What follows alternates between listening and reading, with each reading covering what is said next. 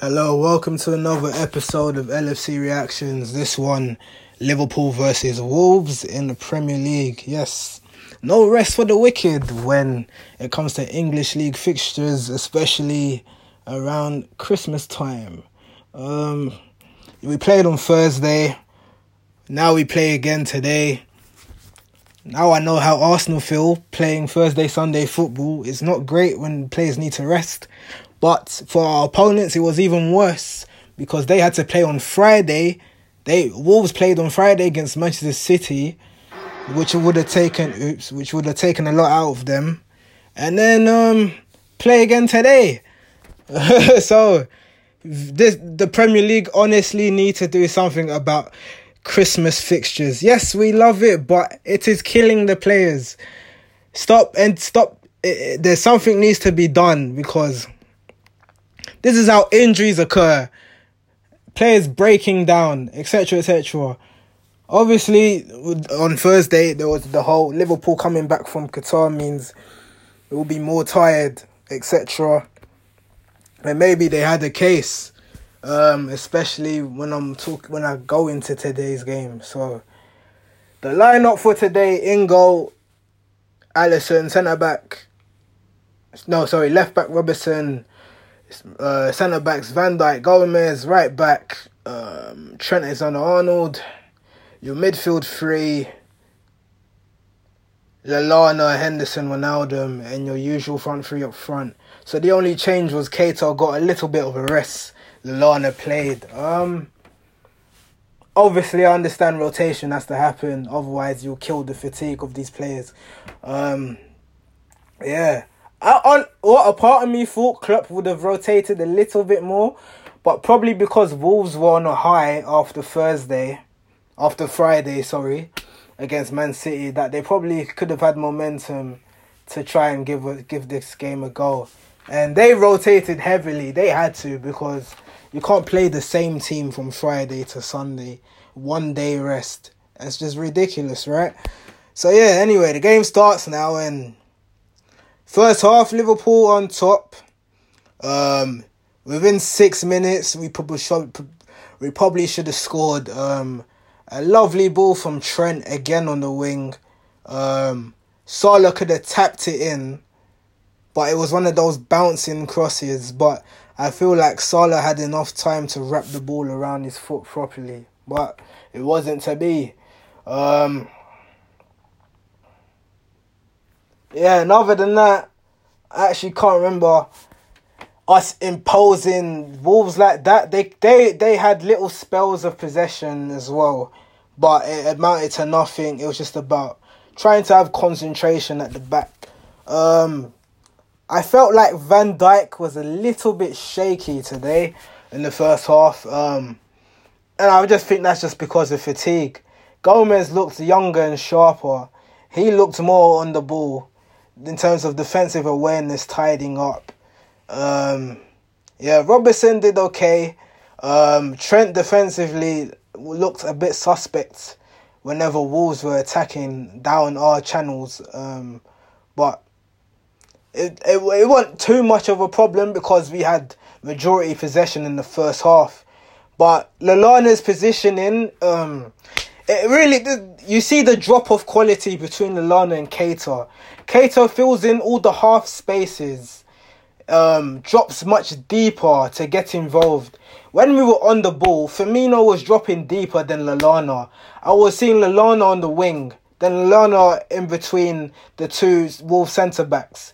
He was never creating play from midfield, so it left Henderson and Gini isolated and it's uh, it's frustrating when that happens because I'm trying to figure out how we're going to break Wolves down. Obviously, they're doing the typical low block, two banks of four, and if Lallana is pushing so high up, it doesn't help our case. It doesn't. It doesn't help creativity wise how how to break down Wolves. But eventually, we got there. Um, 38th minute, a long ball from I think Virgil clocked, spotted the run of. Lallana con- tries to control in his shoulder, but it's barged in his back. The ball falls to Sadio Mane, and he slots it bottom corner. 1 0. But VAR wanted to do a check for handball possibility. When in the replay showed, it clearly hit his shoulder. So then the next check was was Sadio Mane offside, which he wasn't, and then which it, it took about three minutes to make a decision, and he obviously wasn't offside. Um, yeah, one 0 Liverpool goal for Sadio, brilliant. And then um, about three minutes later, Lallana concedes a foul for us in a dangerous area for Wolves. Wolves have a free kick hits the wall. Um, then it's a corner. Then we clear it. They have a corner. We clear it. Then Lana's in the box, dilly dallying with it. Scuffs the clearance. Then Wolves are back on the ball on that same channel again. And then um and then yeah, who one of their players crosses it in. It skips past every single Liverpool defender. Like I've never seen us have this level of shambolic defending in a while. And I'm, once again, I'm going to blame fatigue because if the players weren't fatigued, it, it was just one of those lapses in concentration that very rarely happens. And the ball falls to one of their players, bottom corner, 1 1. Also, also, we thought VAR does a check, and it turns out one of the players was offside by a fingernail, like a millimeter fingernail. It's so ridiculously harsh. At this point, VAR needs to go in the bin and they need to change the offside rule of what's clear and obvious. Because I am a Liverpool supporter, obviously, and this was incredibly harsh. Incredibly harsh on Wolves. And it happened to Norwich yesterday. It happened to Crystal Palace. It's happened to I, I can't. I've lost count how many teams this happened to, where this VAR gives an offside by a millimeter, but through the naked eye of the def- of the defender and attacker, it's clearly onside, and it need the rules need addressing. It's been consistently shit this season. I can't, it's been absolutely horrific, and I feel sorry for Wolves because they should have had they should have had the equalizer Unfortunately, it worked in our favour that it was offside. Um, but I, I just felt it was a bitter it was bittersweet because that's happened to Liverpool. I've explained um, Firmino's offside against Aston Villa when apparently his shoulder was offside, but you don't use the shoulder as part of the ball, as part of play. So VAR is the VAR offside rule is very inconclusive and it's vague and it needs to be rectified ASAP. It probably won't be rectified till next season because the season's already commenced. But surely Mike Riley and all these um, chief executives that monitor all the officiating in the Premier League have to address this issue. Norwich drew 2 2, but if that VAR offside cancelled, it would have been 3 2 Norwich, extra two points. That could have saved them from potential relegation. These are the fine margins, and it's killing the sport. We score a goal, and you don't know whether you want to celebrate because you have to wait for VAR to tell you whether it's allowed. It's absolutely ridiculous. It's getting, it's get, it's be, it's beyond crazy. How how this has happened? It's it's a complete mess, and it sounds like I'm complaining, I am complaining because this this should have been rectified, but because I in future it's going to happen to Liverpool again. Cause I, I I admit I was a bit smug. Okay, we got away with it, but next week it could happen to Liverpool. I don't want that to happen to Liverpool. Um, we'll, we'll have to see. Yeah, that was the first half. Second half starts, and we kind of lose any attacking zip we had and Wolves imposed themselves, and they were the ones on top. Um, yeah, they were the ones on top. They dictated play.